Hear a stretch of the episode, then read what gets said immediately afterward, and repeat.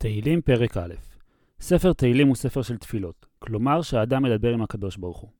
עצם הרעיון שאפשר להתפלל לא פשוט, כי גם אם אנחנו יודעים שהבורא ברא את העולם, והוא גם עושה בו דברים היום, אבל עדיין, למה שיהיה לו קשר ישיר לבני אדם? למה שהבורא ידבר איתם, ולמה שהם יוכלו לדבר איתו? אלא שאנחנו יודעים שהשם לא רק פועל בעולם, כי הוא מצמיח צמחים או אחראי לרעידות אדמה, אלא הוא גם משגיח על אנשים באופן ישיר וגם על אנשים פרטיים. הוא מסתכל עלינו ואכפת לו מה אנחנו עושים. ולכן הוא גם מדבר איתנו, כדי לומר לנו מה לעשות, ולזה אנחנו קוראים נבואה. ולא רק זה, אלא גם אנחנו יכולים לדבר איתו, ולזה אנחנו קוראים כיום תפילה. תפילה זה דבר מאוד חשוב. לא דווקא כדי שהשם יעשה מה שאנחנו מבקשים ממנו, אלא כי אנחנו יכולים לחשוב שהעולם הזה עובד לבד, בלי הקדוש ברוך הוא. כי הקדוש ברוך הוא ברא את העולם בצורה כזו שהוא מסתתר בו, ולא רואים אותו בקלות, ונראה שהכל קורה לבד. אבל באמת, הקדוש ברוך הוא כל הזמן מופיע בעולם, אם רק רוצים לראות אותו. כשאדם צריך איזה דבר, כל מה שהוא יכול לעשות לבד, הוא צריך לעשות. הקדוש ברוך הוא לא עושה במקומנו את מה שאנחנו יכולים לעשות. ולכן אם אדם רוצה שיהיה לו לחם, הוא צריך לחרוש ולזרוע, ולא רק להתפלל. אלא שכולם יודעים שגם אם כשאתה עושה כל מה שצריך, וגם אם תחרוש ותזרע, לא בטוח שיצא לך מזה לחם. כי צריך גם גשם, וצריך שלא יהיו מחלות לתבואה, וצריך שלא יבוא הרבה, וצריך שלא תישרף השדה, ושלא יגנבו את התבואה, והדברים האלו כבר לא בידיים שלנו. בכל מה שהאדם עושה, גם אחרי העבודה שהוא עושה, התוצאה לא תמיד תהיה אותו דבר, כי יש גם מרכיב שרגילים לקרוא לו מזל. שני בני אדם פותחים חנות, מזמינים סחורה ומפרסמים באותה צורה. אחד מצליח ואחד לא. לזה היה מזל ולזה לא. במקום הזה אנחנו פוגשים את הקדוש ברוך הוא. אנחנו יודעים שלא תמיד זה באמת שאלה של מזל, אלא של השגחה של השם, והוא בוחר אם תצליח או לא. ולכן אנחנו מתפללים. אחרי שעשינו כל מה שהיה בידיים שלנו, ומבקשים מהשם שישלים את העבודה שלנו בכל התחומים שלא בידיים שלנו, ואז נצליח. אדם חולה, הוא הולך לרופא, לוקח את התרופות, אבל עדיין יכול להיות שזה לא יצליח. ולכן הוא מתפלל שהשם יעזור והוא גם מתרפא בסוף. וזו החשיבות הגדולה של התפילה. כי כשאדם מתפלל הוא מראה ומכניס לעצמו לראש שהקדוש ברוך הוא מי ששולט באמת בעולם, ולא המעשים שלנו, וגם לא מזל עיוור. והדבר הזה חשוב יותר מהשאלה מה קרה לו בסוף. לפעמים כל הסיבה שאדם יהיה חולה, זה כדי שהוא יבין שזה לא בידיים שלו ויתפלל על השם, ויזכור את הקדוש ברוך הוא ושהוא באמת מי שמחליט בעולם הזה ולא אנחנו. ולכן גם ממה שאדם ביקש קרה, וגם אם השם בחר שלא להיענות לבקשה שלו, עצם התפילה חשובה מאוד, כדי שאדם ירגיש שהשם שולט בעולם. ולכן נראה בתהילים שיש שלושה סוגים של תפילות. יש את התפילה הפשוטה, שאדם מבקש מהשם דבר שחסר לו. אבל יש גם הודעה, שזה אחרי שאדם קיבל משהו, הוא מודה להשם, ואומר בפירוש שהשם הוא זה שנתן לו את הדבר, זה לא קרה לו לבד. ויש שבח, שאנחנו משבחים את השם על הגדולה שלו, גם אם זה לא דבר שקיבלנו אישית. למשל, לשבח את השם על העולם שהוא ברא, או על אירועים היסטוריים שהוא עשה, כי גם בזה אנחנו זוכרים שהשם הוא מי שמנהיג את העולם הזה. אבל המזמור הראשון הוא לא ממש תפילה, ואנחנו לא פונים בו אל השם, וגם לא מדברים בו על השם, אלא הוא הקדמה, ואנחנו מדברים בו דווקא על האדם. והמזמור אומר שעוד לפני שאנחנו מתפללים על עניין מסוים שאנחנו צריכים, צריך להבין שלא לכל בקשה הקדוש ברוך הוא יענה. קודם כל כי הקדוש ברוך הוא לא עובד אצלנו, אלא אנחנו אצלו. ולכן אם אנחנו מבקשים דבר שהקדוש ברוך הוא רוצה אותו, הקדוש ברוך הוא יעשה אותו בדרך כלל אפילו אם לא נבקש. ואם מבקשים דבר שהשם לא רצה שיקרה, מן הסתם הוא לא ייתן אותו. ולכן העיקר הוא לא מה ביקשנו ומה השם עשה, אלא כמה אנחנו מתאימים לרצון של השם. וזה מה שחשוב באמת. ואז, גם אם התפילה שלנו לא נענתה, לא נפחד, כי נבין שזה רצון השם, ולכן זה גם מה שאנחנו רוצים.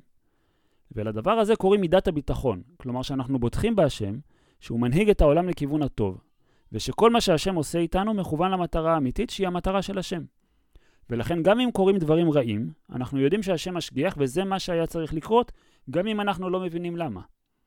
וברמות השונות של מידת הביטחון הזו אנחנו הולכים להתעסק בכל החלק הראשון של ספר תהילים, ולכן אנחנו מתחילים את הספר בבסיס, באיזה סוג של אדם אנחנו צריכים להיות.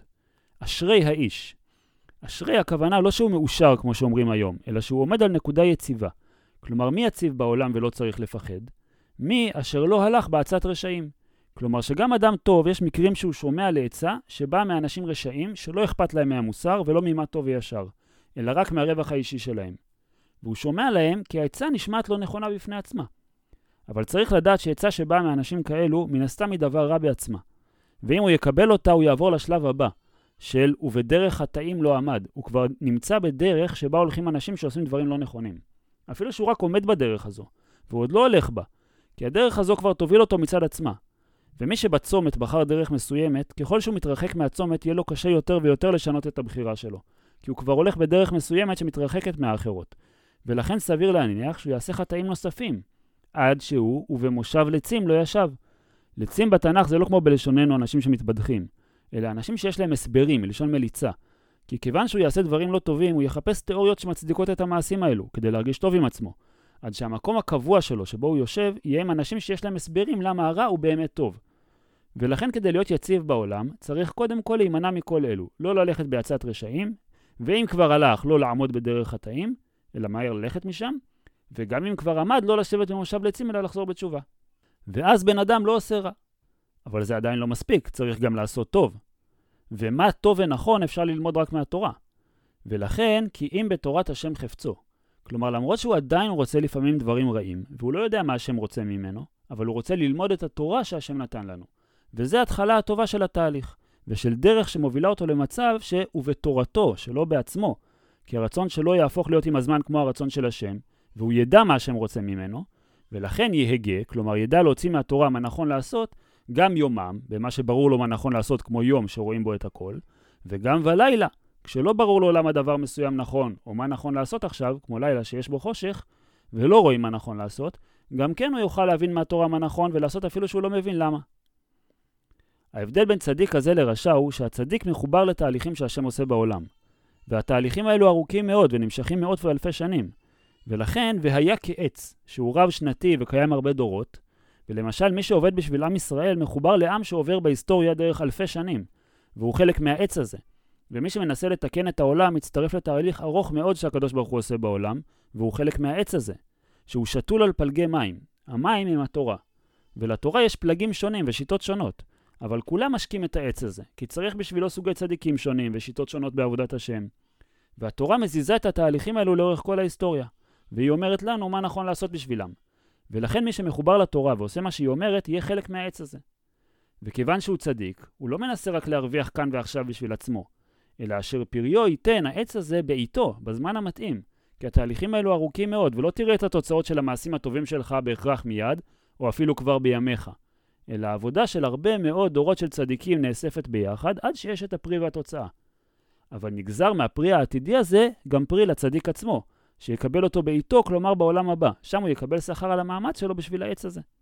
ואל תחשוב שבעולם הזה לא יהיה לו כלום. אלא ועלהו, כלומר העלה הוא אמנם לא הפרי, אבל צריך אותו כדי לקיים את העץ עד שיגיע הפרי. וכך למשל, מה שאדם צריך כדי לחיות, פרנסה ואוכל ובריאות, לא ייבול. כי כיוון שצריך את כל זה בשביל הפרי, גם את זה השם ייתן לו. וכל אשר יעשה יצליח, כי הוא עושה רק דברים שהשם רוצה שיקרו, ולכן השם גם ידאג שהם יצליחו. וכל מה שאמרנו כאן, לא כן הרשעים. אין להם שום דבר מכל זה, כי הם לא מחוברים למטרות ארוכות, ורק מנסים להרוויח לטובת עצמם, ולא יהיה להם פרי בעולם הבא, וגם לא לעתיד לבוא. המשל של הרשעים שונה. הרשעים דומים לעשב חד-שנתי, כי הם לא מחוברים לתהליך ארוך, אלא רק לזמן שהם חיים בו. וגם בו, גם בעשב הזה, הם לא הגרעינים שיכולים להצמיח שוב צמח בשנה הבאה, או שאפשר לאכול אותם וליהנות מהם, אלא כי אם כמוץ, כלומר הקליפות שעוטפות את הזרע של החיטה. כי אנחנו נראה בעולם הזה הרבה פעמים רשעים שמצליחים. אבל זה רק כי צריך אותם בתור שמירה לפרי האמיתי. צריך אותם למשל כדי לפתח את הכלכלה דרך מה שהם רודפים אחרי ההנאות שלהם.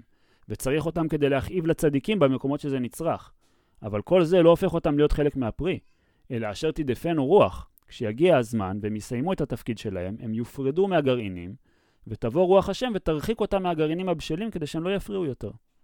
על כן לא יקומו רשעים במשפט. כשיבוא הזמן של המשפט לעתיד לבוא, ולכל אדם בעולם הבא, הרשעים לא יוכלו להתקיים בו, כי אין להם זכות.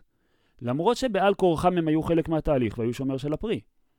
וחטאים, שהם לא עושים את הרע בכוונה כמו הרשעים, אבל עדיין הם עושים מעשים לא ישרים, והם מעורבבים מטוב ורע, הם כן יקומו במשפט, כי יש בהם טוב, אבל לא בעדת צדיקים. הם לא יהיו באותה מדרגה כמו הצדיקים שהיו מחוברים לעץ הזה לגמרי. כי יודע השם דרך צדיקים. השם יודע הכל. לכן כשאומרים שהשם יודע, מתכוונים שהוא משגיח, והוא מסתכל על הדרך שבה הולכים הצדיקים, כי היא מובילה למטרות שהשם רוצה.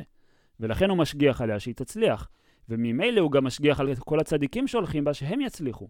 אבל בדרך רשעים, שלא הולכת למטרות של השם, היא תאבד מעצמה, כי השם לא משגיח עליה, וממילא הוא גם לא משגיח עליהם. ולכן נראה רשעים שמצליחים בעולם הזה, כי השם לא משגיח עליהם מקרוב ולא מעניש אותם מיד. אבל הם יאבדו בסופו של דבר עם הדרך שלהם, והצדיקים מושגחים. וזה אומר שמי שמחובר לדרך שהשם רוצה הוא יציב בעולם. גם כי לא משנה מה יקרה לו, המטרות שהוא מנסה להשיג יצליחו בסופו של דבר, כי השם מקדם אותם לאורך כל הדורות וגם הוא ייהנה מהפירות האלו. וגם כי, גם אם קורים לו דברים רעים, הוא יודע שזה לא סתם, כי השם משגיח עליו. ולכן ברור לו שהשם רוצה ללמד אותו איזה דבר דרך הדברים הרעים האלו, או לקדם אותו, ואלה איסורים של אהבה ולא סתם מקרים רעים. ולכן הנקודה הראשונה שחשוב לדעת במידת הביטחון היא שאנחנו לא מודדים את השאלה האם טוב לי או רע לי כאן ועכשיו. כי הרבה פעמים צריך לעשות לצדיק דווקא רע כדי להביא אותו למטרה, וכדי שהוא יוציא מעצמו את כל הכוחות שיש בו. למשל, כשאדם מתגייס ליחידה מיוחדת, עושים לו אימונים מאוד קשים, ולא פעם גם כואבים.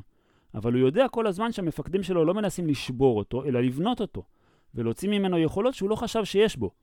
והידיעה הזו בעצמה נותנת לו כוח לעבור את האימונים האלו, ואפילו לרצות אותם, כי הוא יודע שהמטרה שלו בעצמו, להיות חייל טוב, תצליח רק ככה.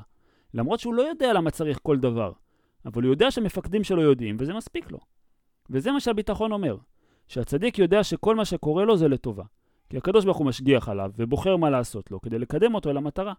והוא יודע שהמטרות שהוא מנסה להשיג יצליחו, כי השם מקדם אותם, ואין חשש שזה לא יצליח בסוף. ובזה הוא בטוח.